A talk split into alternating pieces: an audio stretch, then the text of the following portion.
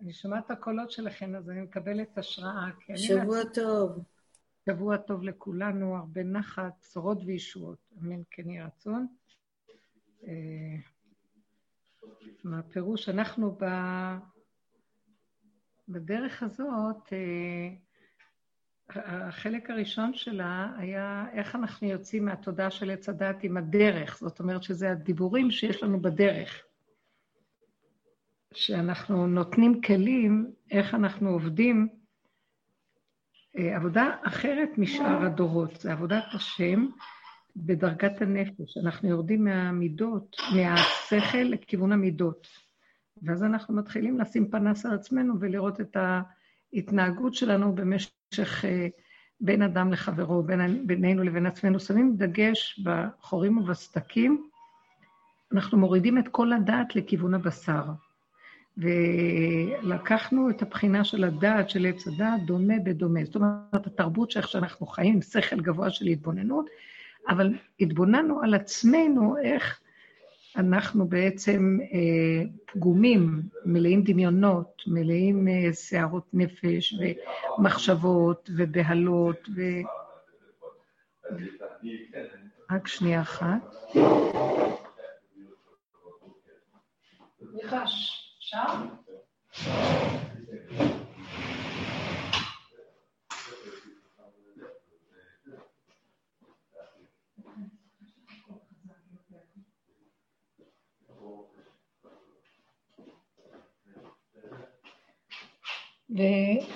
ומהמקום הזה אה, פשוט ראינו את השקרים של עצמנו והתחלנו להתמקד בפנים, בתוך העצמיות.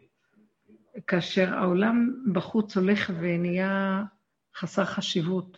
אה, הוא לא במקום שהיה קודם, שהיינו אה, מתרגשים ומגיבים, והיינו, אז אנחנו שמים לב כמה המידות שלנו קשות, כמה התוואים שלנו חזקים, כמה קשה לתת איפוק. ואז האדם מתחיל, אה, הגאווה שלו מתחילה להתרסק לו, זה תהליך של התרסקות וישות. והגאות העצמית. והמהלך הזה הולך ונכנס לתוך המקום של אה, חוסר אונים והשלמה וקבלה, עייפות, תשישות והכנעה. כי ככה וזהו. ואנחנו רואים שאי אפשר לשנות מידה, בשום אופן לא יכולים לשנות מידות. מה שאנחנו יכולים לעשות, אנחנו יכולים לראות את עצמנו ברמה כזאת של אה, מעוות לא יוכל לתקון. אז עכשיו, במקום הזה, אנחנו לא יכולים לשפוט אף אחד, כי אנחנו יותר גרועים תמיד מכולם. זה רצו ושוב כמובן, כי יש רגעים שעדיין הטבע חזק והוא מאשים את השני, אבל תמיד יש איזו נקודה פנימית שחוזרת ואומרת, ומה עם עצמך? המצלמה הזאת חוזרת על עצמנו.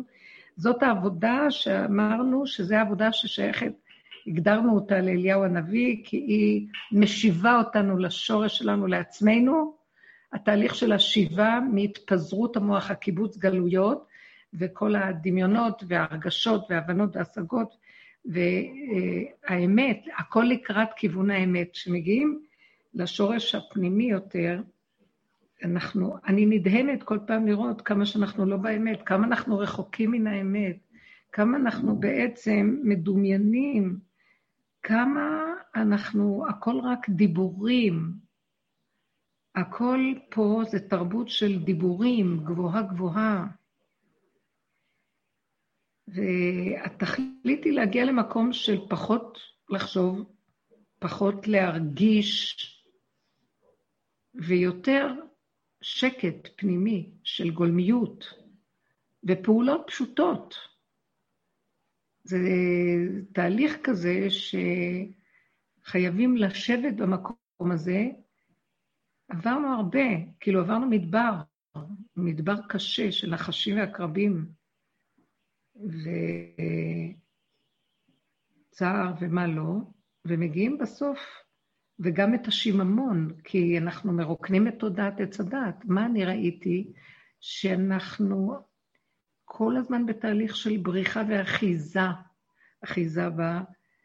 ברגשות, בדמיונות, במחשבות, אחיזה בתכנים, אחיזה ב... אידיאולוגיות, והכל דמיון, דמיון. וכשכל זה מתחיל ליפול, אז יש מין תחושה של שיממון. זה כאילו שאת מוציאה את התוכנה ממשהו וזה ונשמע את התחושה של פשש, ריק כזה, אין כלום.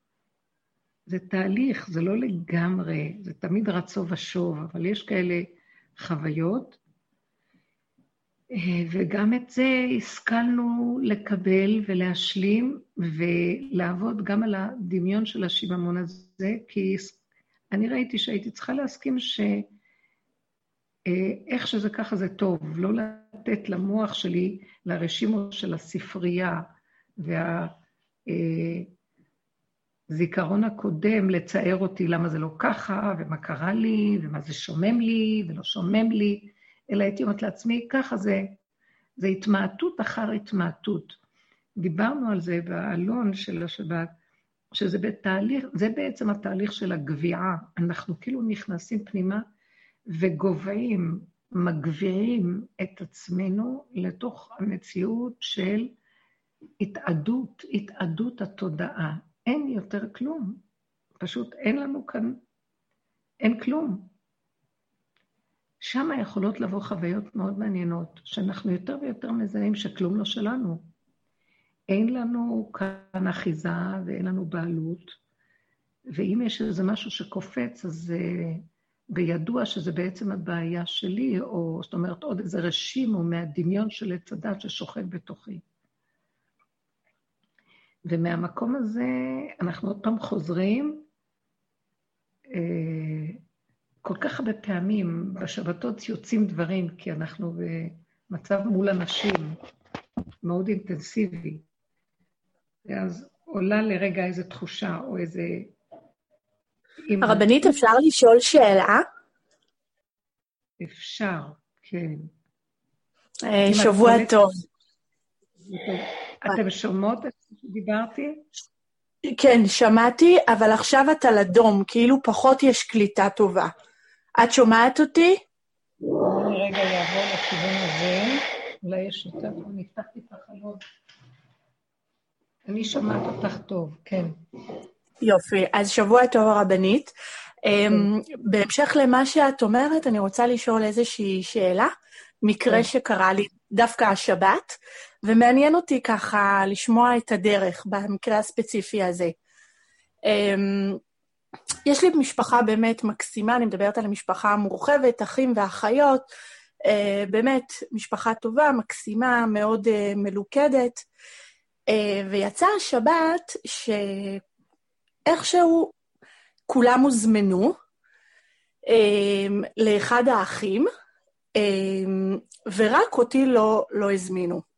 כאילו, עכשיו, זה זה הייתה עוד שבת אחת כזאתי, אבל השבת הרגשתי שכמה שאני מנסה אה, להשתיק את הראש, אה, ובאמת, כאילו, כשדיברתי ככה עם אמא שלי, אז לכל אחד, אה, כאילו, היא פתאום לא היה לה, והוא פתאום אמרו לה, והמשפחה של השנייה שהם היו צריכים להיות נכנסה לבידוד.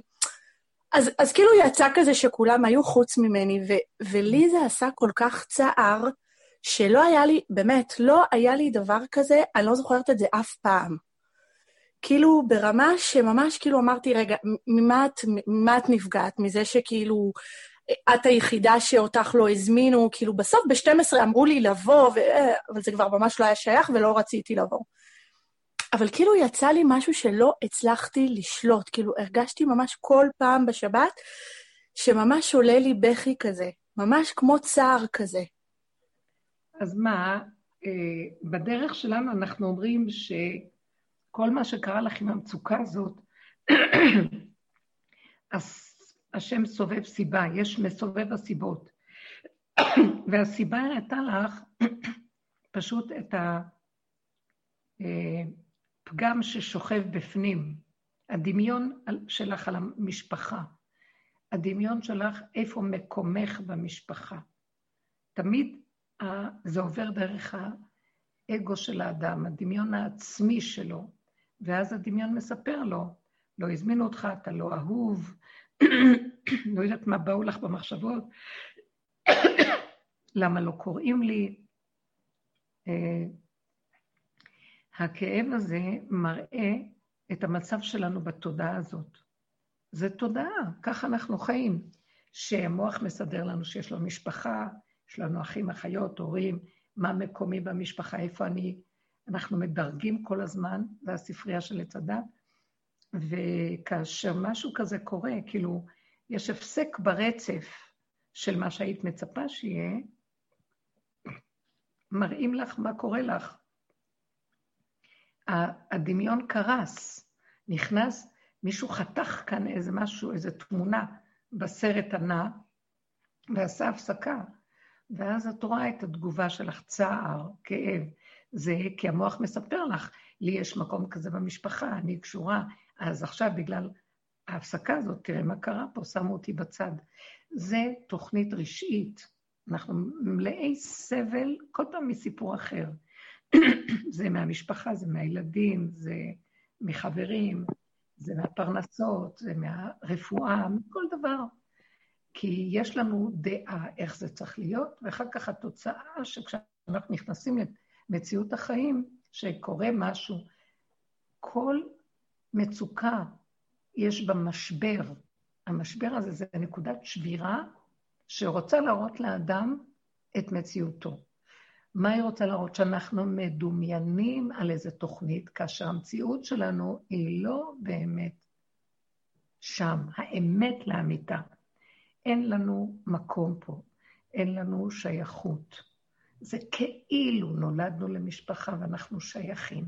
כאילו נולדנו לאיזה, אה, באיזה מקום במשפחה, איזה סוג משפחה, כאשר באמת אנחנו לא חייבים להיות שייכים לכלום, אבל זו התוכנית פה. אז עכשיו, למה שוברים לי את התוכנית? כי רוצים להחזיר אותי לשורש האמיתי שלי, שאנחנו לא שייכים לכלום, רק לדבר אחד, מה שנקרא בורא עולם. זה באמת נראה כאילו מה, אני לא שייכת לכלום, רק לבורא. גם לבורא אני לא שייכת. אני פשוט צריכה לוותר על הכל כדי להתחיל להבין, להרגיש בחוש אמת מסוג אחר, שאני לא תלויה בכלום. אני לא קשורה לכלום. כמו שאדם, הרגעים הכי אמיתיים שלו זה שהוא נולד ושהוא נפטר. הוא תמיד לבד שם. עוזרים לו להיכנס לעולם ועוזרים לו לצאת מן העולם, אבל הפעולה עצמה, הוא בא, הוא פתאום מופיע, הוא פתאום נעלם. אף אחד לא מת עם אף אחד ואף אחד לא נולד עם אף אחד. אפשר, תאומים נולדים, חס ושלום, אם יש איזה משהו משותף, שעת שמעת חלילה, והולכים הרבה לאיבוד, אבל עדיין כל אחד עם עצמו בדבר הזה. וזה נקודות האמת שמראות לנו שאין כאן כלום. אז אה, אנחנו, מה מראים לנו בעצם? המצוקות האלה וההפסק ברצף של הדמיון מראה לנו שאנחנו בעצם מציאות של שביר, של כלום, שאנחנו לא מציאות כמו שאנחנו מדומיינים. וכשאנחנו לא מציאות של התוכנית של פה, אז מיד אנחנו משתייכים למשהו אחר, לאנרגיה אלוקית תמידית שזורמת פה, שהכל שלה, כמו האדמה, הכל שלה. ולנו נדמה שאנחנו מתהלכים על פני האדמה. יום אחד האדמה פותחת את פיה ואנחנו נכנסים שם. אה, המהלך של כל של הסוף של התרבות שלנו, זה לגבוע לתוך המציאות של העין. אין כאן כלום. כי לא יכולה להיות הגאולה שזה גילוי האור של האמת, אם אנחנו לא עושים את התהליך של השיבה אחורה ומתפרקים מהתודעה. כי השוק בין הגילוי של האמת לבין המציאות פה, לא נוכל להחזיק מעמד, זה, זה נעלם מהשטח, אנחנו פשוט נת, נתאדה, נתעלף, נמות, כמו שהיה במתן תורה, שהם לא יכלו להכיל, לא היה להם כלים, אז הם פרחה נשמתם, מה שנקרא. לא יכלו להכיל את האלוקות. על כן, זה הדבר שקורה עכשיו. ופתאום אני רואה ממה שאת מספרת, זה ניסיון שמראה לך, רוצים להחזיר אותך ליסוד האמיתי שלך, אבל את נגועה, כולנו נגועים בתרבות הזאת, ואחוזים בה, ואז המוח מטלטל אותנו עם המצוקה שלו, ומושך אותנו למחשבות. שכחו אותי, אני לא משובצת בחבורה, אה, אין להם כבוד אליי, אני בודדה, אה, וכן הלאה וכן הלאה, וזה כוח של הרשע של המוח שמביא את האדם לסבל מיותר ולא הכרחי, מנתק אותו מהחיות שזורמת בו, שהיא אמיתית. הוא לא נושם כמו שצריך. אדם נעצר לו, מה שנקרא, שאדם בצער, אז כאילו, מה שנקרא, מלבינים פניו, הלבין, מי שמלבין פני חברו ברבים. אזיל סומקה ואתי חברה, זאת אומרת, אדם יורד לו, ואז נהיה לבן, חיוור. אז אותו דבר, אדם לא זורם כראוי בגלל הצער הזה, המצוקה של המוח לא נותנת לו מנוחה, הוא לא יכול לאכול, הוא לא יכול לישון. בשבת הרגשת את זה, וזה שקר. זה איך שאנחנו חיים, ויש לנו מיליון מצוקות כאלה. ממצוקה למצוקה אנחנו חוזרים לדמיון והכול בסדר. באה מצוקה ומסעירה ומטלטלת. עכשיו, המטרה של המצוקה היא, אם היינו מבינים את הקוד הזה, אה, אה, רוצים מאיתנו, חזור לאחוריך, אל תסכימי למצוקה בשום אופן. תגידי, לא רוצה מצוקה, סוגרים את המוח שמספר את הסיפורים. מה זה סוגרים את המוח? מסיחים את הדעת למשהו אחר, שלא מציק לי כרגע. אני לא רוצה להקשיב למחשבות, לא רוצה להרגשות האלה. אה, גם בשבת היה לי כזה, לפרקים, משהו קטן שקפץ לי והתחיל לשכנע אותי באיזה נקודה רגשית, ואז התחלתי להרגיש שזה התחלה של צער. אז אחרי זה אמרתי, אין כלום, אין כלום, אין כלום, אין שום דבר. אמרתי לעצמי, אין שום דבר, יש נשימה, תהני מזה, תעשי את זה, תקומי, תעשי פעולה. אין דמויות, אין אנשים, אין מציאות, אין, אין, אין, אין, אין. הם קיימים, אבל ביחס אליי, ביחס למחשבה שרוצה עכשיו לצער אותי ולהפיל אותי, אני אומרת, אין כלום. לא היה ולא נברא, לא קרה כלום, אין שום דבר. זה מאוד מאוד עזר לי, ואז מה הבנתי? זה בעולם סידר לי את כל זה כדי שאני אבחר או להיכנס עם המוח לתודעה ולמות מכאבים בעיצומה של השבת, או להגיד, לא רוצה, אני רוצה להישאר גולם קטן, שאין לו כלום במציאותו פה, חוץ מהנשימה שלו, וגם לא שלו, ואני מרוכזת בפעולות הקטנות, הגולמיות, הפשוטות, שמשמחת בני אדם, משמחת עצמי, נהנית מכל רגע, וחיה עם עצמי בנשימה הזאת, העצמיות הזאת, הפנימית שאני חוברת עליה ברגיעות, שם נמצא הגילוי האלוקי, בורא עולם. החושים מתחדדים, נהיה מתוק יותר. מה שאכלתי קודם נהיה לי יותר טעים. מה שאני שומעת הוא יותר משמח ומענה. מה שאני זה, לא מהמחשבות שלי. הכל חד. זה גילוי אלוקות. אם היינו מורידים את הדעת, לא בוחרים להתרחב במציאות של העולם עם המחשבות, מהגירויים שקורים לנו, כל המציאות של העולם שמו אותנו כדי לבחור לחזור אליו. אז בהתחלה עשינו סור מרע ועשה טוב, כי זה רצון התוכנית האלוקית. אנחנו לא יכולים עוד לחיות איתו, אבל אנחנו מנהלים את החיים שלנו שהם לא יהיו עם הרשות, עם, הש... עם הכזב של העולם, וחוזרים לתכנים חיוביים בספרייה. הדרך הזאת מביאה אותנו עוד יותר עמוק. אני כבר לא, שור, לא סומכת על התכנים החיוביים. זה מאוד חיובי שיש קשר משפחתי, וזה מאוד יפה שכולם נהנים, מאוד יפה. אז למה בא משהו ושובר אותי שם? כי השם אומר לי, גם שם זה לא אמיתי, בוא יותר אליי. שם זה החיובי מפני השלילי. משפחה טובה לעומת משפחות לא טובות. אה, אחדות, לעולם מצבים שאנשים בכלל לא, לא נמצאים אחד עם השני, והם גם לא באים לבקר. הם כן מבקרים, הם כן ביחד, הם כן הכול. אז יש תכנים טובים, אבל פתאום לך, בתוך כל המהלך הזה, בגלל שהיה איזה הפסק ברצף, היה לך כאבים גדולים. זה השם קורא לך להיכנס עוד יותר פנימה ולהגיד, מישהו חייב לי משהו? אני לא שייכת כאן לכלום. לרגע הראית לי כי אבי ואמי עזבוני, והשם יאספני. אחים, אחיות, הכל זה דמיונות שלנו שאנחנו נאחזים בהם, והם נותנים לנו את משמעות החיים. אז משמעות החיים שלנו בנויה מכל מיני סיפורים ודמיונות שאנחנו מספרים לעצמנו על העניינים שלנו, אבל זה לא אמיתי. אני לא רוצה, הוא עוזר לי, כמו שהוא הביא לי את התורה של עץ הדעת, סור מרע ועשה טוב, אני רואה את החוקים, אז אני לא, אני יודעת שאסור לי להיות פה, אני רוצה להיות פה. כך הוא מביא לי לקראת הסוף, שהאלוקות דופקת בדלת. טוק טוק, בתוך התורה שלכם זה ספר של מוח. יש שם אלוקות, אבל מאוד מוסתרת, החוקים הם אמיתיים, אבל אין עדיין את האנרגיה האלוקית. זה את עם עצמך. יצר הטוב מפני היצר הרע, וכל הזמן המחלוקות. פה אני דופק כבר בדלת המלאכה, עכשיו אני רוצה להתגלות, אני רוצה להתגלות.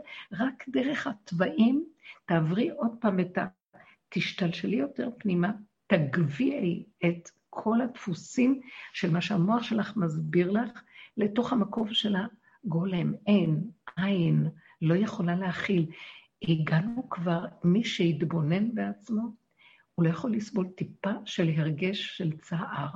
לא יכולים, מרוב צער של החיים, מי שמתבונן ושם פנס, אני אגיד לכם את האמת, הוא מעצים את הצד הרגשי של הנפש, והוא אומר, וואו, אה, זה אי אפשר, אי אפשר לך מבול, אי אפשר יותר להכיל את החיים פה. אנחנו עוברים. אז הרבנית? אנחנו עוברים מבול, אנחנו חוצים הרים יבשות. עוברים שערות ולא יודעים להעריך כמה סבל הנפש שלנו עוברת. הדרך הזאת נותנת לנו, וואו, כל כך הרבה סבל, על מה ולמה? הזמינו, לא הזמינו, לא שווה לי שאני עכשיו אאבד כך וכך סך של זמן עם סבל שכזה. זה גורם לי להירגע, אני חוזרת פנימה, נכנסת להכנעה פנימית, שם יש לי שקט רגשי, שקט נפשי, שקט חושי, שקט שכלי, ואני חיה את הרגע עם מה שהסיבה מביאה לי. אני מודה לו על כך, ואני אומרת לו, אבא, תודה רבה.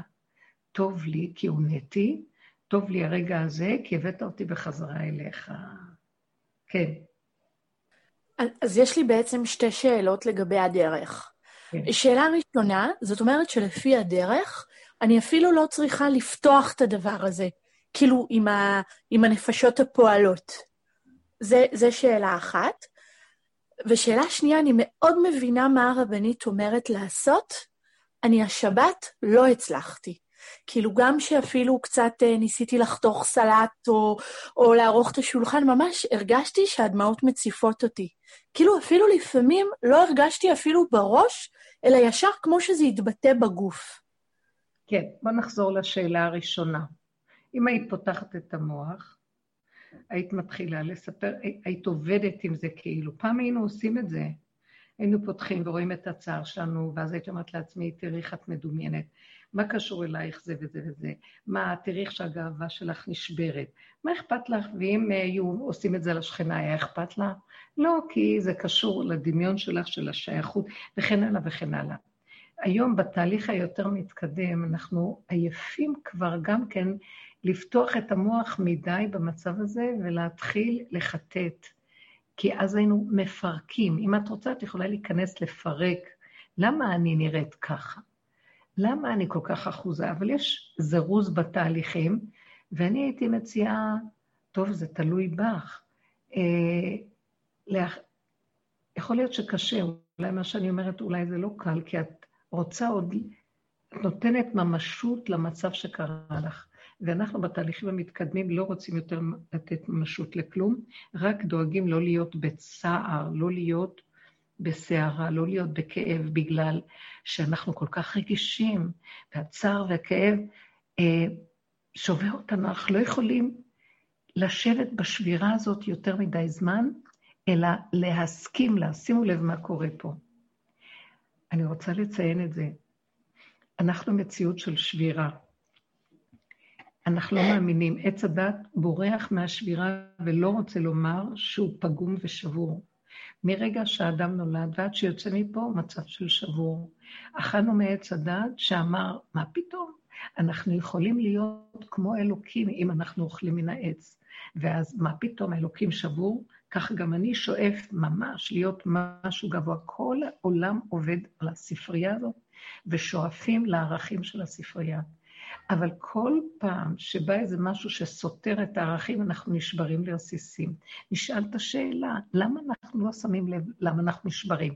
יבוא המוח, וזה מה שאת יכולה להגיד, ויתחיל לתרץ. לא, בעצם, אה, זה לא יפה מצד המשפחה שלי, אה, זה הם אשמים, אני לא נשברתי סתם. אם הם היו מזמינים אותי, לא הייתי נשברת עכשיו שלא הזמינו אותי, אז אני נשברת, זה לא צריך להיות ככה. מה, אני לא חלק מהמשפחה? מה, עשיתי להם משהו רע? מדוע ככה הם מתייחסים אליי? וכן הלאה וכן הלאה. המוח בספרייה מתחיל לדון אה, ולבדוק. כאשר באמת המסקנה היותר גדולה בסופו של דבר, וזה הדור האחרון יגיע לזה, כי זה עבודת דוד המלך, היא פתאום להכיר שבעצם מאז שאכלנו מעץ הדת, אנחנו תמיד שבורים. רק דמיון שאנחנו, מה פתאום, אנחנו הולכים וגדלים, אנחנו הולכים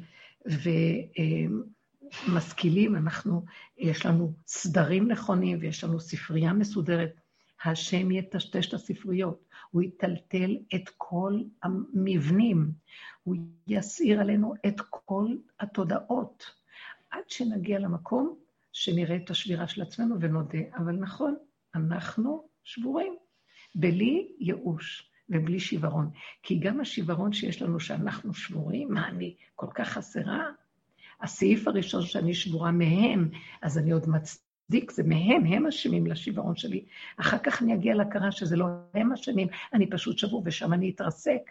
אז כל עבודתנו להכיר שאנחנו שבורים, ולהיזהר לא להישבר מהשבירה, ולהודות שזו המציאות שלנו, וזה היה דוד המלך שאמר, חטאתי נגדי תמיד. מאז שאכלתי מעץ הדת, אני מציאות של שבירה. ואני לוקח, מה, מה השיוורון היותר גדול? שאני לא מודה בשבירה, ושאני מנסה כל הזמן לזרוק את זה על השני ולהאשים אותם. כאשר בעצם השם סובב את כל זה להגיד לא השני, וגם לא את, כולנו כאן מציאות של שיוורון, ואני סובבתי את הכל, לפרק לך את הספרייה המדומה שלך, כדי להביא אותך להכרה ולהודעה, אנחנו שבורים, כמו עבודת יום הכיפורים. ותבינו, זה לא פגם להיות שבור, זה ככה השם ברא את העולם. אני אסביר. השם, כתוב לפני שהעולם הזה נברא, היה הקדוש ברוך הוא בורא עולמות ומחריבן. על הבסיס של העולמות שהם נחרבו, נולד העולם הזה, שהוא החליט לשים בו אדם, שיתקנו את השבירות הקודמות. האדם הראשון לא עמד בש... בתיקון, וגם הוא נשבר, אכל מעץ הדעת. הקדוש ברוך הוא אמר, בואו ניקח עם, בני אברהם, יצחק ויעקב, וניתן להם את התיקון שהאדם הראשון היה צריך לעשות. אתם קוראים אדם, תן להם תורה והם יתקנו. נתן תורה, נשברו הלוחות.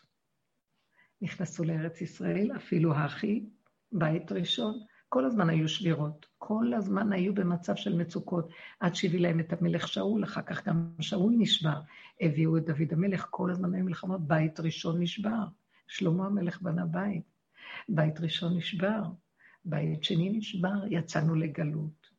כל הזמן אנחנו מציאות של שבירה. הדמיונות שלנו גוברים עלינו. מה אני רוצה לומר? השם ברא בכוונה את העולם ככה. הוא ברא עולמות והחריבן. מה הכוונה? שנדע מראש, על הבסיס של החורבן, רק שם יכול להתגלות. כי אם אדם מצד עצמו שלם, מה הוא צריך את הבורא שלו? מה הנברא צריך את בוראו? ואנחנו כל הזמן מתאמצים להיות הבורא, אנחנו צריכים להיות גדולים, חשובים, עשויים לשאוף. עכשיו, זה לא אומר שאנחנו לא נקיים את מה שאנחנו צריכים לעשות, להיות טובים, לעשות חסד, אה, לקיים מצוות, לאהוב זה את זה, להתהלך עם הבריות ברחמים, אבל שימו לב איזה דבר יפה זה. זה כי אנחנו מחויבים. כפה על הש... האיש השבוע הזה לעשות.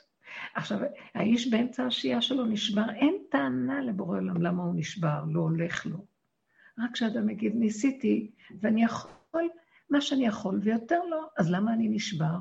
כי עץ הדעת אומר לו, אתה היית צריך להיות כמו אלוקים, איך לא, לא, איך לא הצלחת להגיע למהלך הזה, שתהיה מושלם? אין כזה דבר שלמות פה. רק הבורא שלם, אין שלמות לאדם. מספיק עם האשליה הזאת, הכל הולך להיחרב. אני כבר אומרת לכם, הכל מתחיל להתנועע ולהשתקשק. מישהו מושך בחוטים, וכל הבובות היפות שעומדות על הבמה עם התיאטרון של כל הדורות וכל השקר של הדורות האחרונים, הכל מתפרק. והבן אדם יישאר בתימהון. אם אין לו הכנה להכיר שזה בסדר, ועוד יותר, שידע את הסוד הגדול, שבעצם אף פעם לא היה כלום. תמיד היה כאן הכל כאילו, וייתן כאלוקים. הוא בונה בניינים כאילו הוא בונה. הוא מסדר את המציאות כאילו הוא עושה אותה, משפחתיות כאילו, הכל כאילו. אנחנו כן צריכים משפחתיות, אנחנו כן בונים בניינים, אבל זה דרכנו נעשה, כוח דרכנו פועל, ואנחנו לא מציאות. איפה כאן הטעות שלנו והגניבה של עץ הדת? שהוא חושב שזה הוא, ואז או שהוא חיובי או שהוא שלילי. ואז הוא לא יכול לסבול שהוא שלילי, אז הוא נשבר. איך אתה לא חיובי ולא שלילי, אתה לא כלום. הדמיון אומר לך, אתה פשוט עושה מה שאתה צריך לעשות. אתה גר בעולם שאתה צריך קורת גג? אז תעשה קורת גג. לא, אני חייב לעשות הכי מושלם, הכי טוב. ואז יש קנאת איש מרעהו, ויש תחרות, ויש כבוד, ויש שבירות ושנאת חינם ומלחמות. ויש אפילו לוקחים את התורה לצידם, ודנים דיני תורה, והולכים לבתי דינים, כל היום דנים. למה חרב בית שני, שדנו בו דיני תורה? הם היו צדיקים והם היו חסידים, אבל הם לא היו ישרים. מה הכוונה ישרים? הם לא ירדו, לא הורידו את הדעת של עץ הדת לתוך הבשר, ונוכחו שאין כלום, קו הישר. ראשו בזנבו. להגיע לקצה ולסגור את המעגל. אין לנו כאן כלום, כלום לא שלנו.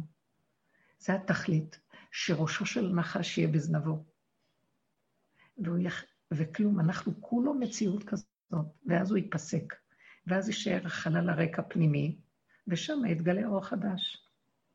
שאנחנו לא מוכנים לעשות את זה, כי התודעה לא נותנת לנו, אז אנחנו מלאים שבירות, והעולם הולך להגיע למקום הזה, כי הגדלות של האדם נופלת, והגבהות של האנשים, והישות והכוח, הכל מתחיל ליפול. יש עוד משחק של כאילו, אבל זה ברור, מי שמסתכל רואה את העולם עכשיו, מתנועע, וזה לא ילך לחזור, כי אין לאן לחזור. כל יסודו בשקר, כל יסודו בכאילו, מהגזרה של וייתם כאלוקים. וזאת התודעה שחי פה. אפילו התיקון שהתורה נותנת לנו, כי אנחנו מצווים, כי אכלנו אותה, מה שנקרא, שברנו את הלוחות. למה שברנו את הלוחות? כדי להזכיר לנו שאנחנו מציאות של שבירה. אם לא היינו נשברים מהשבירה, והיינו מודים באמת, לא יכולים, לא היינו צריכים לעבור את כל המהלך של המדבר. כל מה שקרה לעם ישראל במדבר, כי היו דור דעה, נשברו הלוחות והם היו שבורים מאוד.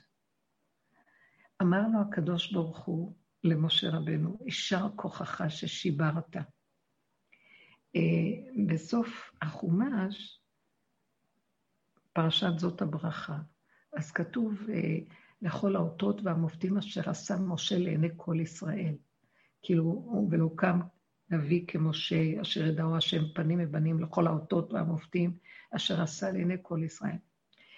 אז רש"י מפרש את המילה אשר עשה, שהוא שיבר את הלוחות. איך בר... ברגע כזה, שהתורה משבחת את משה רבנו, נותנת לו אה, את כל המעלות שאפשר, ולא קם נביא כמשה, עניו וכן הלאה, פתאום רש"י מפרש את הפירוש האחרון שלו בתורה, אשר שיברת, אשר, אפשר, איך הוא אומר לו שם? ולא, אשר עשה את האותות מבטאים, אשר שיבר את הלוחות. למה הוא שעה בשעה כזאת צריך אה, לבוא ולגלות קלון של משה רבנו, שידור הלוחות? וירש לקיש דורש את זה ואומר שהקדוש, ממנו זה בא, שעל המילה אשר, שהקדוש ברוך הוא אמר לו, יישר כוחך ששיברת, ואת זה רש"י מפרש כהמעלה הכי גדולה של משה לקראת הסוף, שיבור הלוחות. למה? שלא נשכח שאנחנו לא מציאות עצמית, שאנחנו לא מציאות של יכול. זה, בזה נחתמת התורה. שמתי לב לדבר הזה, והוא מאוד יפה. תתבוננו ותראו, שזה כל מעלתו הכי גדולה של משה, שהוריד לנו תורה. בהתחלה הייתה תורת האור הגנוז, לא יכולנו לעמוד בה. אז הוא שבר את הלוחות. למה שברת?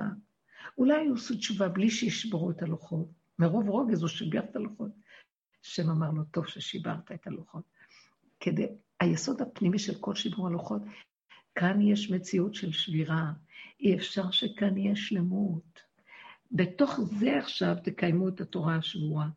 אנחנו 3,500 שנה עם תורה שבורה, אנחנו לא באמת עם תורת אה, האמת לאמיתה. זאת אומרת שהשם מתגלה בה, תורת השם תמימה, כמו שהיה בלוחות הראשונים.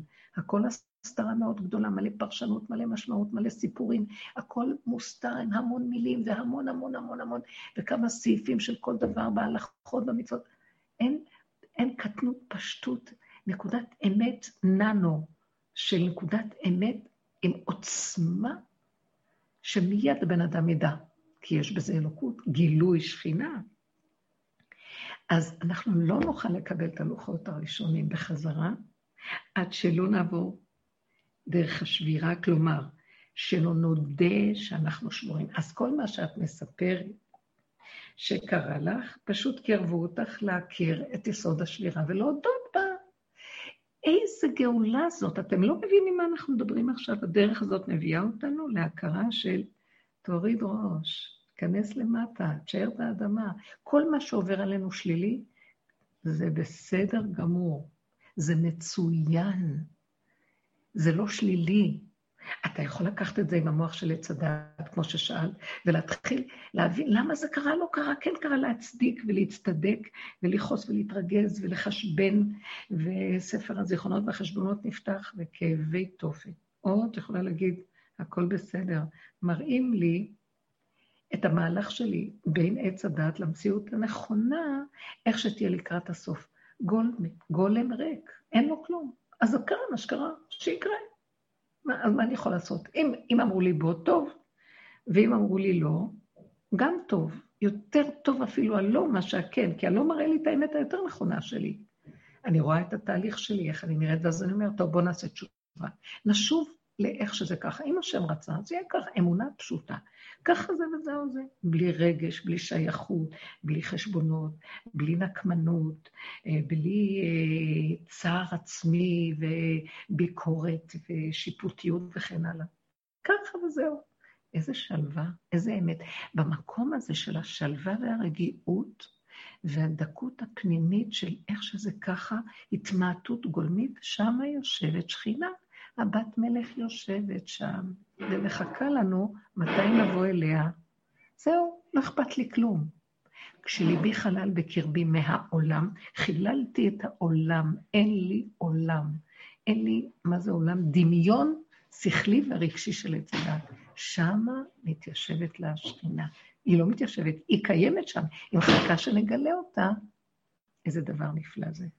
אז מה שאת שאלת על השאלה הראשונה, אם לפתוח את המוח ולהיכנס בזה, הייתי אומרת לך, תבחרי כבר ללכת על הכיוון השני. כל משבר, לכל הבנות, כל משבר, כל מי ששומע, ולא רק בנות, כל משבר שעובר עלינו פה, להזכיר לנו שאנחנו מציאות שבירה. הדומה בדומה, שבירה, מראה לי את השבירה שלי. אם אני לא אסתבך עם זה, אלחם עם זה, אתנגד לזה, אקבל ואשלים, ואודה באמת, גאולה. פורים. נתחיל לצחוק. נתחיל לגלות שאנחנו לקראת סוף התהליך, זה מה שיקרה. זה מתחיל להתערער הכל. אנשים צריכים להשלים, לקבל, להודות. תראו, יש רחמנות גדולה בזכות העבודה הזו שאנחנו עושים מעט מעט, הגרשן מפניך, אז אנחנו הגענו למקום שהעולם גם יכול לבוא לאט לאט, אנשים מתחילים להשלים. טוב, ככה אז ככה. אז אם זה זה זה, אז לא יוצאים, לא יוצאים. אז אם צריך זה, אז זה מה שיש. אם אין זה, אז ככה זה בסדר. אבל המוח עוד מבלבל. כן לעשות חיסונים, לא לעשות חיסונים, כן ללכת לשם, מה פתאום, חושבים עלינו ככה, בוא נתמרד, בוא נזה. חבל לנו על הזמן. אנחנו לא נוכל ללכת נגד הדבר, כי תודעת עץ הדת היא בתהליך של פירוק. אם אני מתנגד, אני נותן לה כוח, נותן לנחש כוח, וממני הוא יונק להמשיך לגזור עליי גזרות. אנחנו מעדיפים לסובב את הפנים מהתודעה ולבוא לפשטות הגולמית ולהגיד, אני בידיים שלך, ריבונו שלם, תחזיק אותי, אני לא יודעת כלום. מה שאתה עושה דרכי, הכל בסדר. אני לא שייכת לעצמי. תשמור עליי, אני אומרת לך, אני לא יודעת. כי תכלית הידיעה שלא נדע, ואנחנו לא יודעים. אני רוצה לצאת מתודעת עץ הדת שחשבה שהיא יודעת ועוד מעט תהיה אלוקית. אני לא יודעת כלום. גם, גם המציאות של כאן ועכשיו גדולה עליי, אז רק הנשימה הזאת, מה שיש לי. בבקשה, השם, הורני השם דרכך, אהלך בעמיתך. תפתח לי, אתה תפתח לי את החיים ואת השבילים, אל תיתן לי צער ולא רוגז ולא מכאובים, לא התנגדות, תשש כוחי מהמלחמות, לא רוצה עץ הדת שקרן, רמאי. התודעה הזאת רק רבה כל היום, מתקוטטת, ואין לה מנוחת הנפש. רוגז, צער ומכאובים, מחלוקות וקנאת איש מרעהו ומדון, ואין שלום בעצמותינו. והמהלך החדש התחיל להביא שלום. משיח מביא שלום לעולם, כי זו תודעה, מה שהוא מביא זו תודעת העין, הכל בסדר. האדם מתחיל להתכנס לדלת אמותיו, והוא חי עם היסוד הפשוט של איך שזה ככה, כמה שרק אפשר. זה רצו ושוב עד שמתחילים להבין מבשרי שאין לי כוח לסבול כלום. זה נהיה מוחלט, קנאות לדבר. ככל שאני אוחז במקום שאני לא יכול, לא מוכן לסבול, אין לי כוח לסבול, השכינה אומרת לי, תודה, גאלת אותי מהסבל, כי תמיד אני איתך, כשאת סובלת, אני סובלת איתך. הכנסת אותי במערבולת החיים, אנרגיית החיים אומרת, הקמתם אותי, אני איתכם, כי זה החוק ששמו לי. השכינה ירדה פה, זה אור אלוקי ששוכן איתנו. ואם אנחנו עקומים, היא מתעקמת איתנו. היא תמיד איתנו, ירדה כאן לשרת אותנו. השכינה ירדה לשרת את האדם, להיטיב לו, לשמח אותו, להחיות את נפשו, להשפיע עליו טובה, ברכה, חן וחסד ורחמים. וכשאנחנו מעקמים אותה כתוצאה מהשטן שיושב במוח, גם היא נכנסת לתוך המצב הזה, וזה נקרא שכינה בגלות, אנרגיית חיים בגלות. אין אלוקות, יש מוח מקשקש, סערת רגשות, גוף לאה משעבוד של פרך. הכל מבולבל, ועל כן שבו איש תחתיו, הכל בסדר, יעבור. יכול להיות, ומעניין מאוד, כשאני הולכת בכיוון הזה, הרבה פעמים פתאום נפתח פתח ואני רואה, לא קרה כלום. למחרת מתקשרים, מזמינים אותי, אני יכולה לך, הכל בסדר, לא קרה כלום. המוח רץ לספר סיפורים, והוא נכנס לעצבויות, הוא שקרן ברמאי, הוא הורס בתים, הוא שובר נפשות, הוא קובר אנשים בעודם בחיים. חולים נעשים כולם ומתים בטרם זמנם.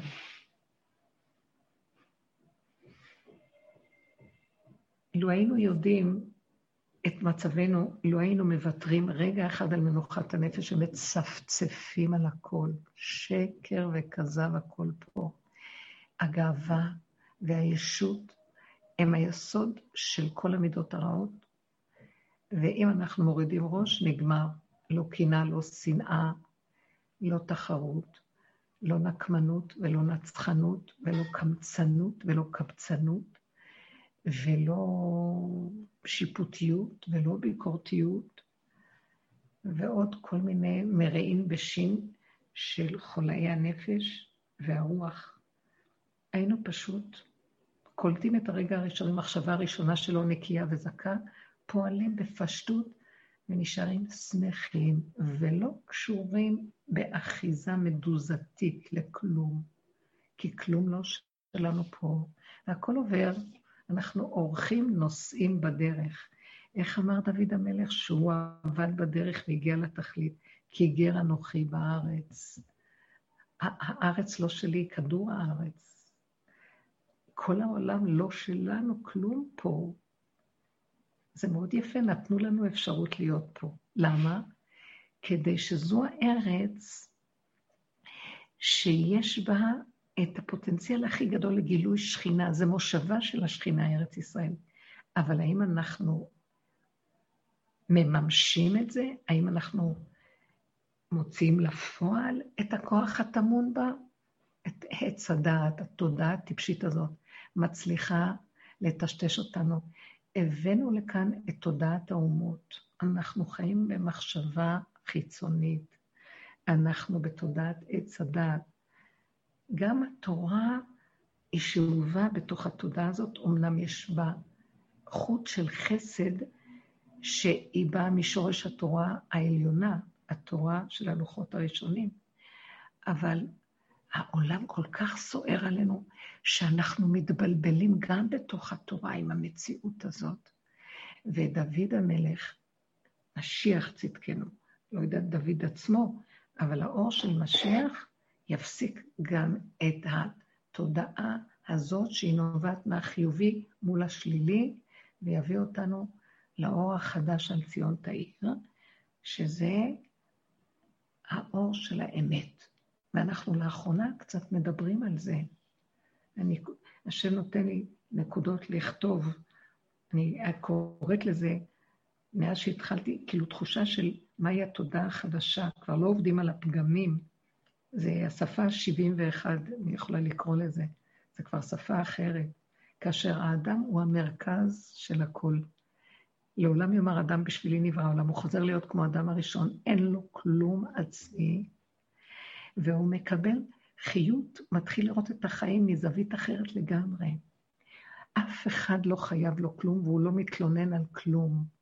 הוא לא חושב שהשני בכלל, יש לו דין ודברים איתו, רק אם מגיע אליו הרגע הזה, בנשימה הזאת, זו התייחסות. וגם אז הוא נזהר מאוד מאוד, לא קרוב מדי, כי כלום לא שלו. אז הכל קטן, פשוט, ולא נגוע רגשית. הוא מתהלך בלי הרגש והסערה של העולם. הוא קשור, הוא בתוך עצמו בבחינה של למעני, למעני אעשה. הכוח האלוקי הוא בתוכו, והוא מתחיל להבין, לא מהבנה שכלית, מבשרו, ש... שהשם שוכן בתוכו, ומה שהוא אומר, כל מחשבה ששולחים לו, הוא רואה זה בורא עולם. מה שיוצא לו מהפה, אז זה יכול לקרות, כי אין לו את הפה של מוח עץ הדת, לשון הרע, שנאת חינם, רוגז. הוא שקט, הוא רגוע, הוא עצמי, הוא גולמי, הוא בתוך הנקודה שלו. החיים שלו מרוכזים בישרות פנימית אמיתית. זה אדם שהוא כבר מתחיל לקבל מהאור החדש, והוא נכנס לתמימות, נקיות, פשטות. אי אפשר לתאר איזה פשטות זאת. פשטות שאין אין יותר ממנה. פשטות, אה, פשטות לא מלשון פשוט, מופשט, מופשט, בלי כל הכיסויים ובלי כל נקודה פנימית עדינה. אמנם הוא חי בעולם, והסכנה גדולה פה בעולם. לכן משיח נכון בתכונה שנקראת יראה, יראתו. אה, אה, כמו שכתוב, יגישו שי למורה, אה, שלעתיד לבוא יביאו למש... שי, יביאו לו. למשיח מורה, הוא נקרא מורה. אה, שכל העמים יבואו אליו וייתנו לו אז הוא נקרא יגישו שי למורה, הוא נקרא מורה, כי יש לו יראת השם גדולה מאוד. יש לו יראת השם, כלומר, הוא חי בעולם, אז הוא מפחד מהעולם, שהוא יזיז אותו מהמקום שלו ויגנוב אותו, כי הוא רואה, הוא רואה את הסכנה פה של תודעת עץ הדת ורשות הרבים. אז הוא חי את הסכנה שלו, ויש לו דרגת יראה יותר גדולה מכולם. את מרשה לי להגיד משהו? כן. בעניין של היראה, אני תופסת אותה לא כפחד. פחד הוא פחד, פחד הוא שייך באמת למשהו מאוד גשמי, מאוד מגושם הפחד.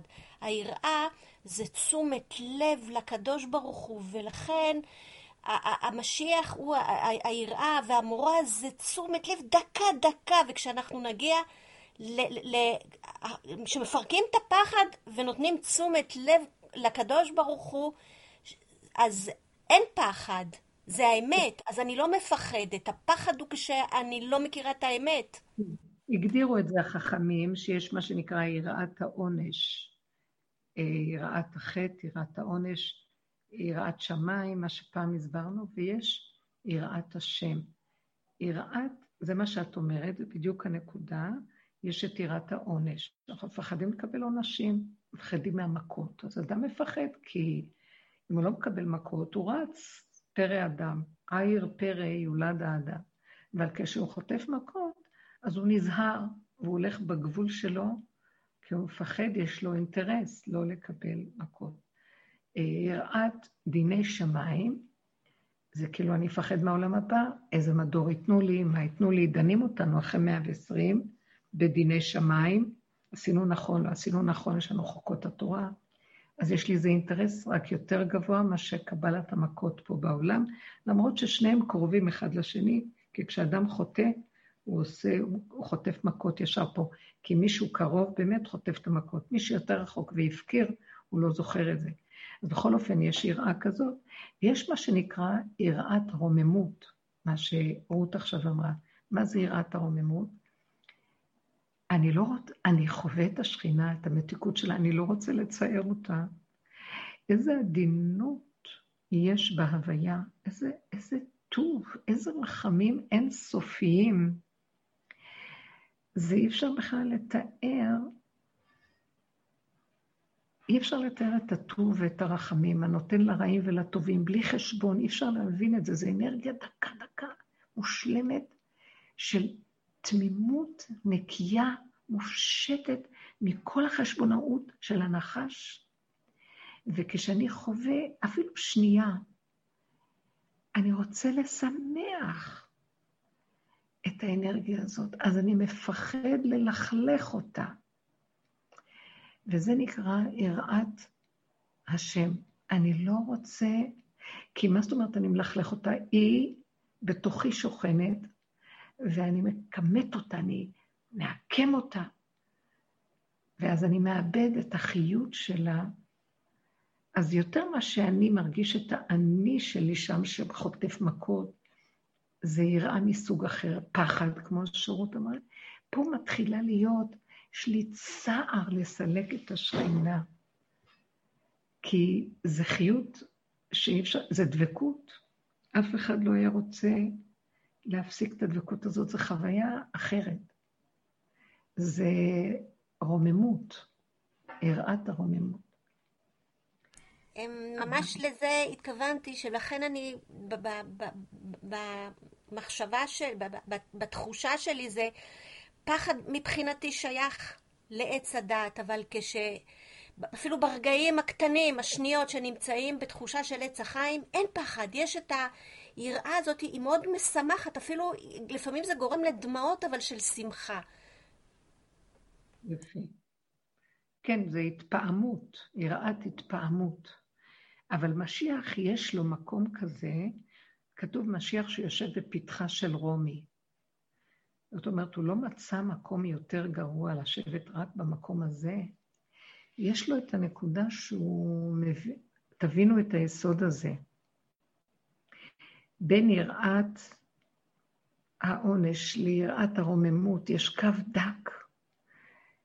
האלוקות מופיעה בין לבין, בין השמאל לימין, בין היום ללילה, בין האור לחושך.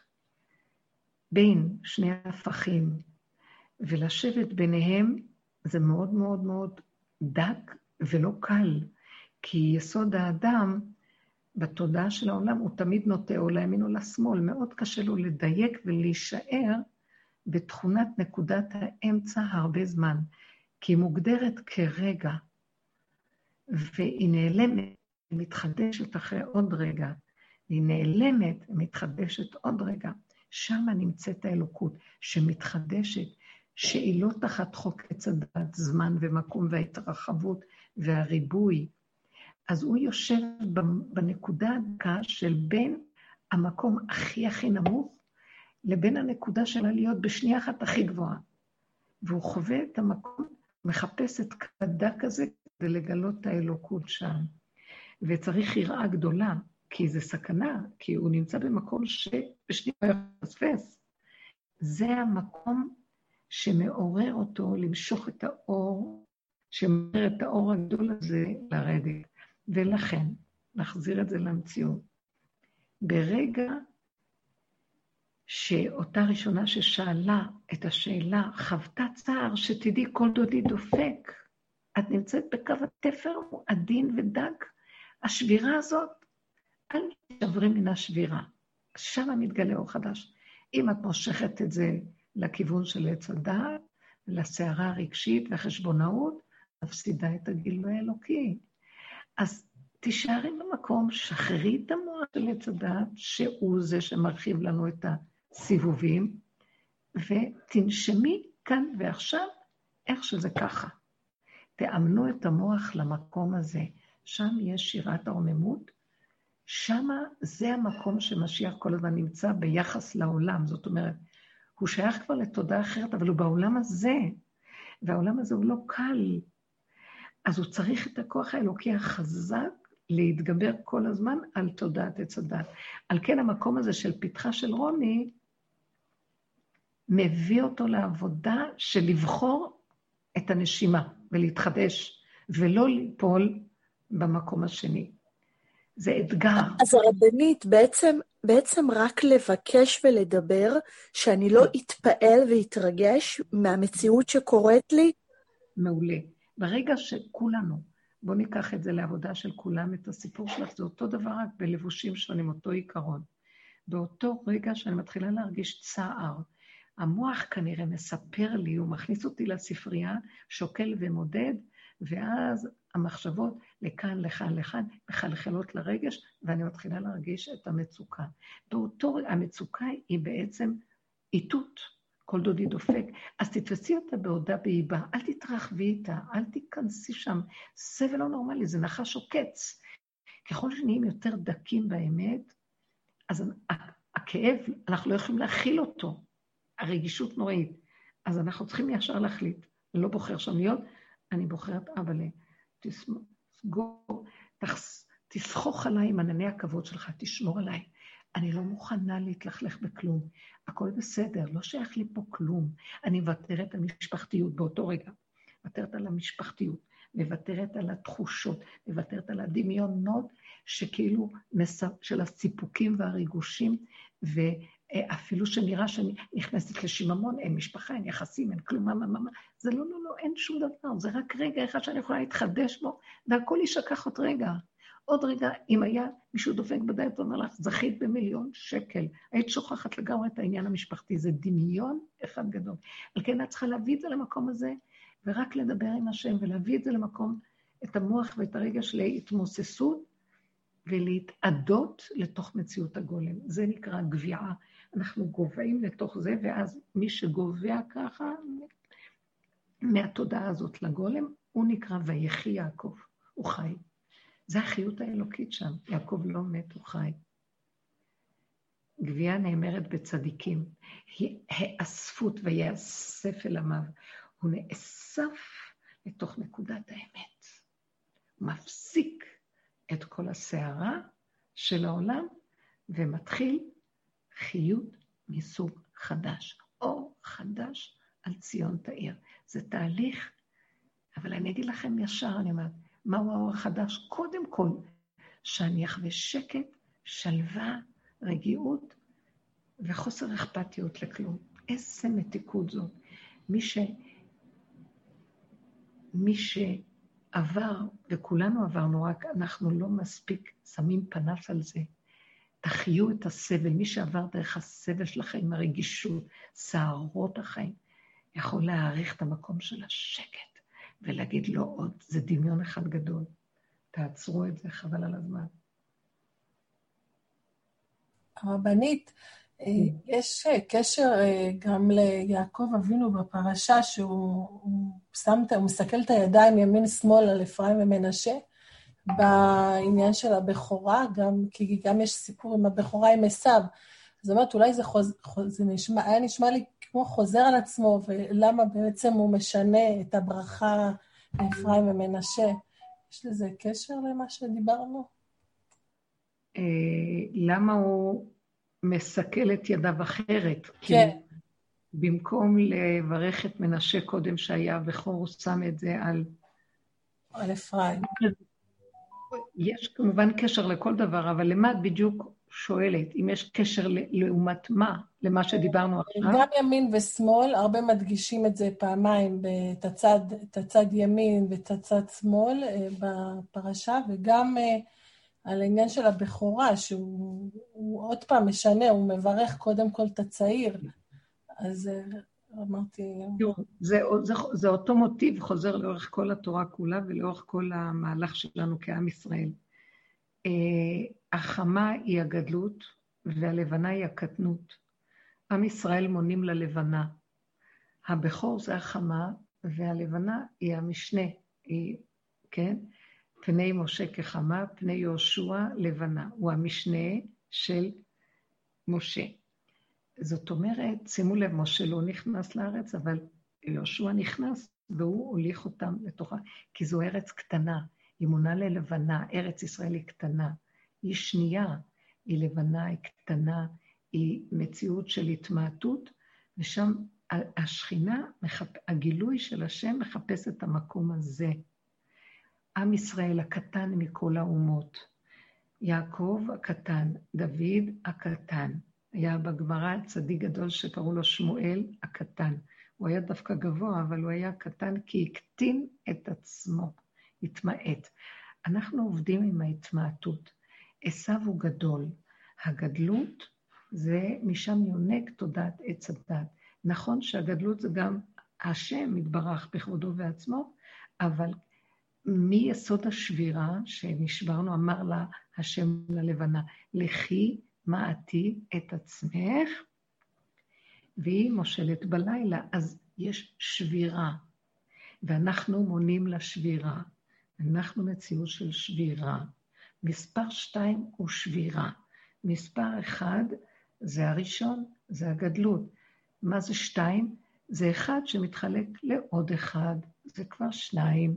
אנחנו מציאות של שבירה. הגאווה יש בה אחד, יכולה להיות הגאווה והגדלות, אבל יש גאות השם. שם יכולה להיות גאות וגדלות, אבל אצל האדם יש סכנה. על כן, עבודה באמת של עם ישראל היה צריך, הבכורות בעם ישראל היו צריכים להיות הכהנים, מאחר וחטאו הבכורות במעשה העגל, אז עכשיו זה ניתן לכהנים. זאת אומרת, שימו לב, תמיד הראשון לא הולך, יבוא השני ויעשה. וזה המקום, משה לא נכנס, יהושע נכנס, החמה, אלא הלבנה. המקום הזה, ושימו לב איזה יפה זה, שמשה שיבר את הלוחות. שיבר זה עושה אותם שתיים. אה, זה המקום שעם ישראל נמצא בו. למה? כי ההתמעטות והקטנות מביאה אותנו להכנעה, להסכמה. אנחנו נמצאים עם השכינה שבתוכנו, שהתמעטה עם האור הקטן. ואת זה הקדוש ברוך הוא רוצה מאיתנו. לכן, כשיעקב מברך את בניו של יוסף, אז הוא מגיש לו, קודם כל הוא רצה שיברך את מנשה, כי מנשה היה הבכור ואפרים היה הצעיר. אז יעקב אבינו מסכל את ידיו ושם את יד ימינו על אפרים, כאילו הוא הבכור, אבל הוא השני, ויוסף רוצה להזיז את זה, אז הוא אמר לו, ידעתי גם ידעתי, בני, שזה יהיה אדם חשוב וגדול, אבל זה, אני שייך, זה יקבל את המקום של התפקיד, כמו שאתה, יעקב אבינו, מפני עשיו, כמו שאני, יעקב, מפני עשיו, קיבלתי, עשיו היה הבכור, ואני בכל אופן קיבלתי את עיקר העבודה. עם ישראל עושה את העבודה שאנחנו עושים. קודם כל סור מרע ועשה טוב, ואחר כך גם הטוב אנחנו לוקחים וממעטים אותו עד הקצה של דוד המלך שנקרא דוד הקטן. זאת אומרת שיעקב אבינו מורה ליוסף שאפרים יהיה לו את הכוח של ההתמעטות ויהיה לו המציאות הזאת שהוא ייכנס בקדושה של uh, התהליך הסופי, שזה מי שיכול, שהוא בשורשו יסוד החמה, אבל יכול להביא את עצמו למצב של התמעטות וקטנות. אז אם את זה מה ששאלת, אז זה חוזר עוד פעם לכל המקום שאנחנו עובדים, שזה דווקא המקום הזה שלא נראה, שלנו נראה מה? אה, בדיוק דיברנו על זה השבת, שאמרתי שבעצם כל המציאות שלנו בעולם זה סוף סוף, והדור האחרון יהיה חייב להגיע לזה, להודות באמת שאנחנו מציאות של שבירה. ויש התנגדות לתודעת עץ הדת, כי אנחנו עדיין בתרבות שרצה קדימה, לפחות הרשימו, ורוצים להיות גדולים וחשובים. אבל המציאות טופחת על פנינו, והדור האחרון יתחיל להבין שהכל כאן כאילו, שהכל מבקש רק התמעטות, הכנעה, צמצום, הישרדות ביחידה, בגולם ואחר כך היחידה. כי אז זה המהלך שיכריח את הגילוי של הבורא עלינו, כי יש לו כלי איפה לשבת. וזה תהליך שכל הדורות התנגדו, כי עץ הדת היה בשיאו והיה גדול, ולא הסכים להתמעט, הוא רוצה להיות כמו אלוקים. ואפילו בעולם התורה אנחנו רוצים להיות, זה לעומת זה, הם גדולים בשקר, ואנחנו נהיה גדולים באמת, בתורה של האמת.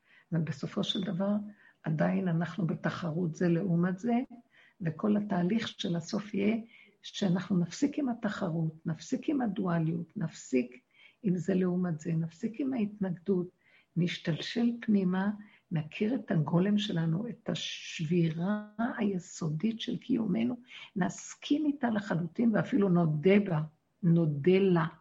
נגיד תודה, נודה קודם שאנחנו שבירה, לא נשבר מזה, כי זה יהיה הדבר הכי טוב שיש.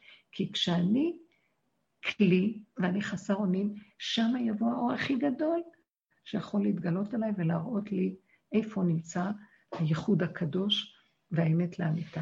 וזה התהליך של הסוף. ואז... שאלי?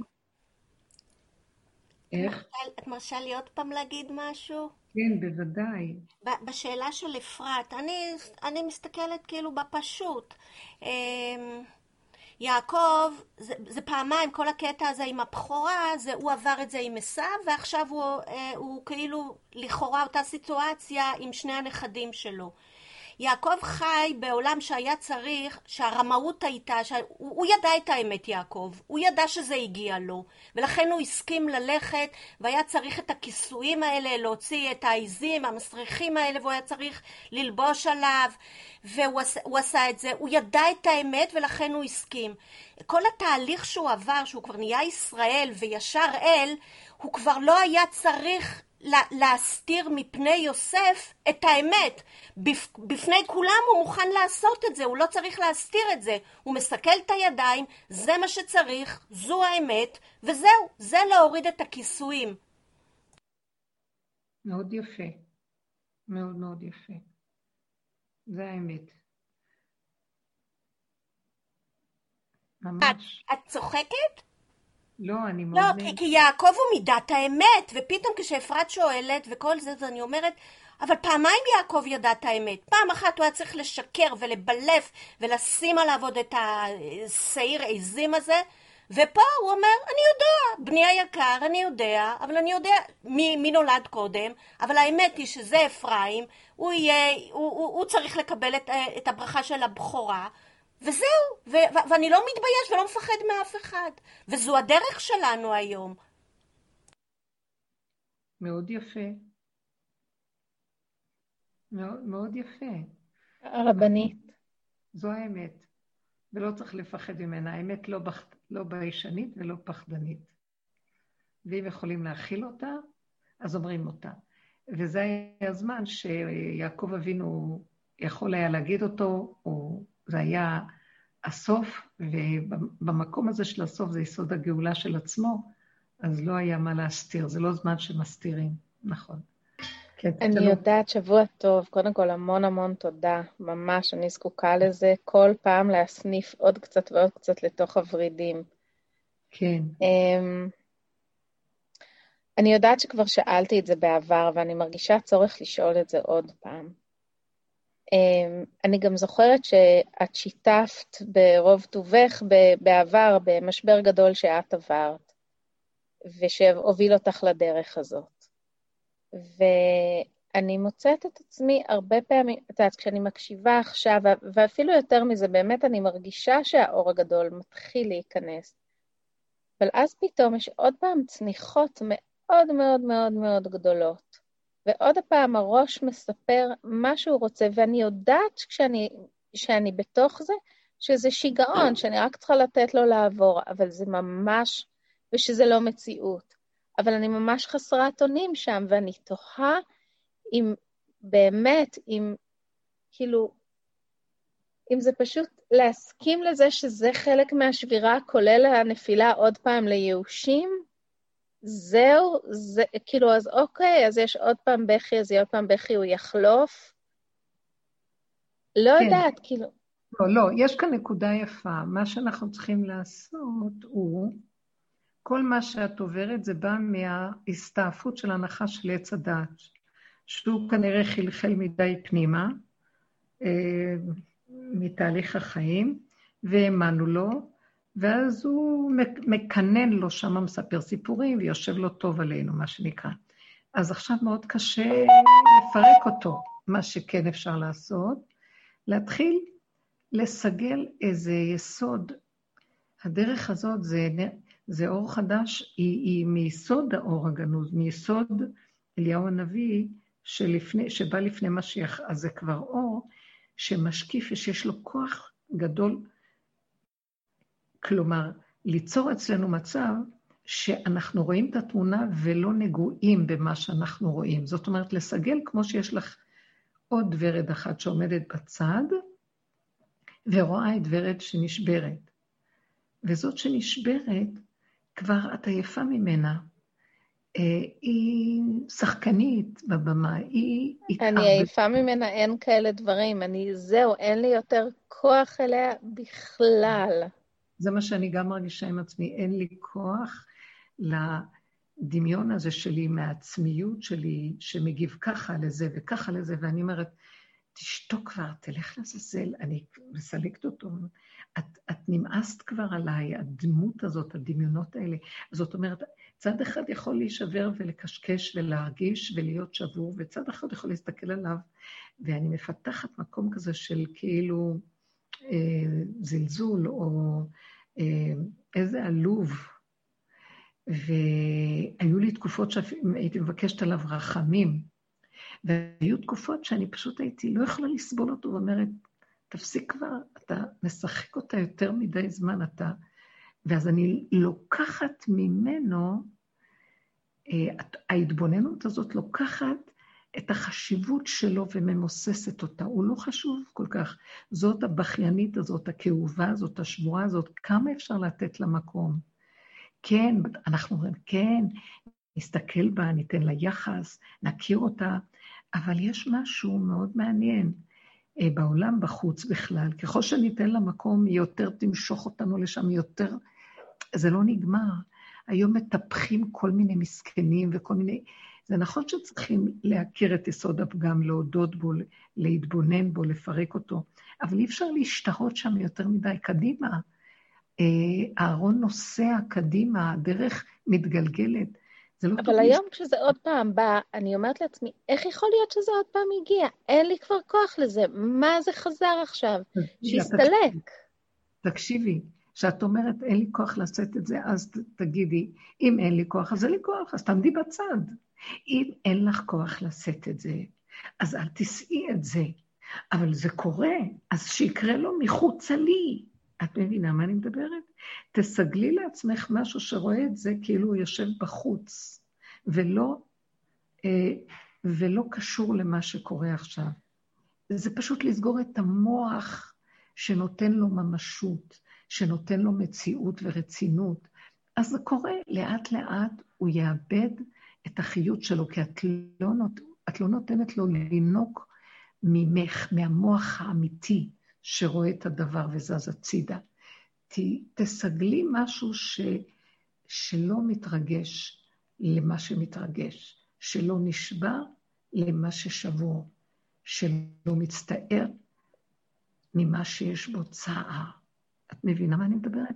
זאת העבודה הזאת היא מדהימה, כי זה כוח אלוקי שעוזר לנו בעבודה הזאת. אז הוא יספק לנו את המהלך הזה. את תהיי נדהמת, אבל את צריכה להחליט שאת רוצה אותו. האמת היא שאני די נדהמת. אני, אני רוצה לשתף ולשאול על עוד משהו. אני די נדהמת, אני חייבת להגיד. כן. אם זה בסדר לשאול. כן. אז אני בעצם עזבתי מקום עבודה, ממש ברחתי ממנו לפני שנתיים וחצי, ואני משתדלת להיות בדרך הזאת כמה שאני רק יכולה. וכנראה היה פחד מאוד גדול פעם ראשונה בחיים לא להיות באיזה מקום מוגדר של איזו עבודה מסודרת, עם איזה מקום נחשב, עם איזו כותרת גדולה. ובפחד הזה, בלי בכלל משים, עמדתי, שכנעתי איזה רופא שכדאי שנעבוד ביחד, והוא התלהב, ועמדנו לפתוח מרפאה בקרוב.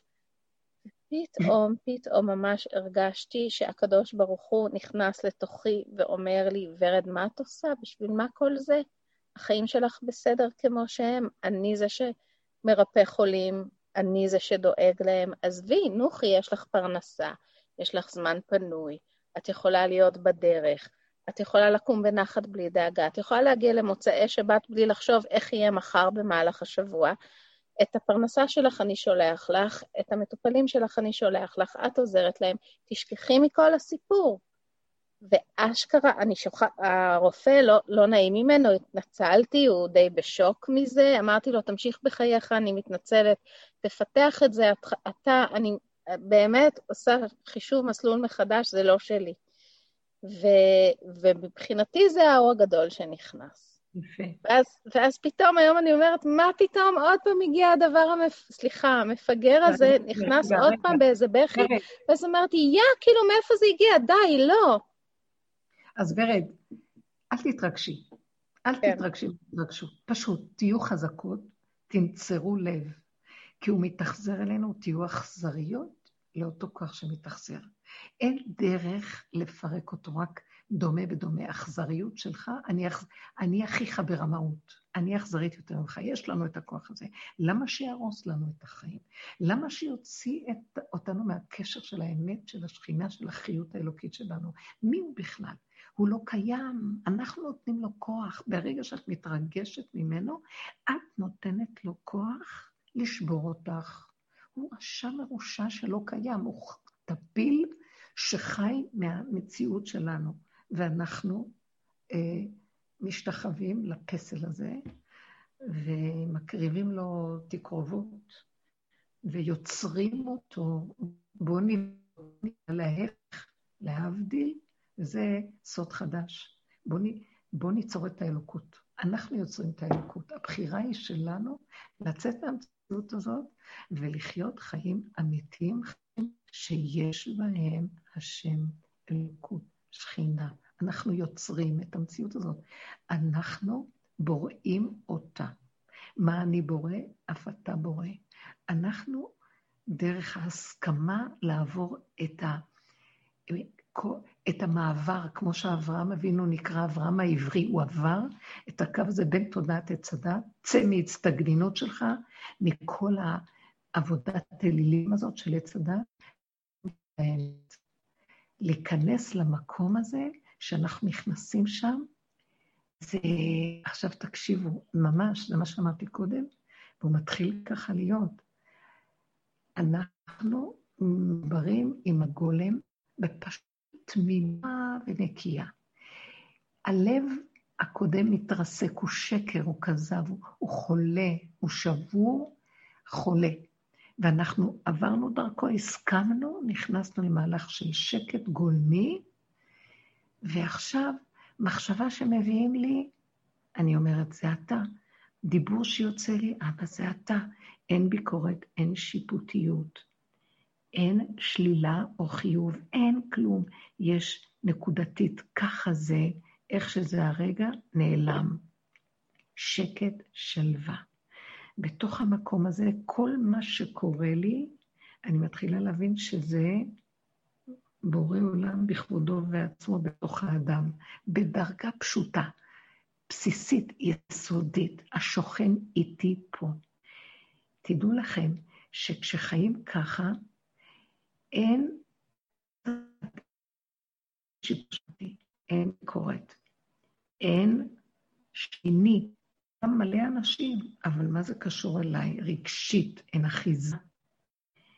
בלבול, אין תהייה, אין בהייה, אין כלום. יש מציאות נקייה של ועכשיו. כאשר העולם שבא מסכן אותי במקום החדש הזה. אז אני נזהרת, כמו שאמרנו שמשיח יושב בפתחה של רומי, אני נזהרת בין זה שבא מולי לבין איפה שאני, לבחור מיד אני נקודה. אני נכנסת לקשר עם השכינה שבתוכי ומחבקת אותה. זה הרוממות שנמצאת בפנים. רבו היה, יש לו מדבר שם, ואני זוכרת ששמעתי אותה, עוד שהיה בחיותו, והוא אומר ככה, אני יושב במדבר שממה, ואוי ואבוי לי, עוד רגע נחש ישוך אותי, עקרב יעקוץ אותי, אריה יטרוף אותי, אני לא יודע מה לעשות, אז אני נשאר בצמצום שלי, ואני פוחד ומתחבר אליו. כלומר, איפה הוא היה במדבר? אני יודעת על מה הוא דיבר. הוא ישב על הכיסא, והבית שלו היה כמו הפקר. נכנסו בלי סוף אנשים, כמובן לפי הסיבות של השם. אנשים התהלכו בבית הזה, בית קטן, מעט המכיל את המרובה. נכנסים ויוצאים, ונשים וגברים, ולא הייתה מחיצה, ואף אחד לא, כאילו יד אלוקית חצתה את הגבול לבד, בלי מעשה ידי אדם. הוא היה יושב בכיסא, וזה בא וזה הולך, וזה בא וזה הולך עם בעיות, עם מציאויות. היה שם חבורות, חברים, והיו שם עמותות של חסד מהחברים, המון פעילות. והוא קרא להם, הוא היה אומר ככה, אני יושב במדבר שממה, כי הוא הפקיר את עצמו לציבור ולעולם ולמציאות, כמו משיח שיושב בפתחה של רומי, ולא בורח לאף מקום, רק יושב בקו הדק בין המציאות האישית שלו, של דבוקה וחבוקה בך, שכינה, לבין העולם שבא עכשיו אליו. ואז, אוי ואבוי לי, מישהו בא לקראתי, ואני יודע שאני יכול ליפול בטעות איתו, הוא ירגש אותי, הוא יסעיר אותי עם הבעיות שלו, אני מיד אקפוץ ואני אחרוץ משפט, או שאני תמים, אני אאמין לו, אני סכנה. אז הוא היה קורא להם, זה נחש יעקוץ אותי, וזה הקרב ישוך אותי, וזה חיה תטרוף אותי. הוא לא, כנראה, הוא לא דיבר חלילה על הבני אדם, הוא דיבר על מה שזורם בתוכם מתודעת הקלקול של עץ הדעת ובאים עד אליו, וכל היום היה חשוף לאנשים. אז הוא חי את סכנתו בפנים. והוא בחר להיכנס פנימה ולהתחבר עם יסוד האמת של בוראו, ולהגיד לו, אם אתה מסתיר את פניך רגע אחד, הייתי נבהל, כי אני בשנייה מתערבב עם הכל והולך לאיבוד. דעו לכם שאנחנו כאן בסכנה. אז מה שלמשל את עוברת, ורד, או מה שהשנייה עם החברה, עם משפחה שלה, או כל כולנו פה, כל רגע שאנחנו במגע עם משהו, מה שהיה לי שבת, שהרגשתי שאני במגע דק דק עם איזו הרגשה שחלחלת בתוכי, ואמרתי לעצמי, לא, לא, לא, לא, לא, לא, לא, לא. אני, אעקץ על ידי זה, אני נשך, אני אהיה סוערת, אני לא רוצה, אני לא רוצה להאמין, אני לא רוצה להאמין למסכנות, לכאבים שהמחשבה עושה לי, לא רוצה, אין כלום, כלום, כלום, כלום, כלום. ואני יודעת שבשביל זה מביאים לי את זה, כדי שאני אבחר את האין כלום, כנס פנימה, כנס לגולמיות, הוריד את הראש בתוך הנשימה, פנים מוסבות לעצמות שלי ולא לעולם, נהיה לי לב אבן לעולם ולב בשר לבורא עולם. והבורא זה אנרגיה, מה שיש בתוכי, איך שאני חיה באותו רגע, הנשימה, הדופק, כל מה שעובר דרכי בקטנה, זה כמו, שימו פנס, תראו חיים שלמים בתוכנו, בלי אנשים, בלי מחשבות, בלי כלום. שם יש אלוקות, שם יש שכינה, שם יש נקיות, דקות, עידון, הוויה. ואני בוחרת להיות איתה. אם אני שמה שם את כל מה שעוד נשאר לי, אני אוספת את עצמי למקום הזה, גבעתי לעולם, ואני אוספת ובוחרת את המקום הזה, זה מה שהשם אמר למשה שהוא פחד מהמלאכים. כשהוא עלה להביא את התורה, הוא אמר, הם עוד מעט ישרפו אותי. אז השם אמר לו, יש כאן מערה, מקום, הננה המקום איתי. יש כאן איזה מערה, תיכנס למערה, נקרת הצור. איזה מקום שאתה יכול להיכנס, אני שומר עליך שם. תיכנס שם, אתה איתי. אל תשים לב, וזה היה עוד מלאכים, כי מלאכים מתקנאים בבני אדם, הם מקטרגים, הם יכולים להזיק מלאכים.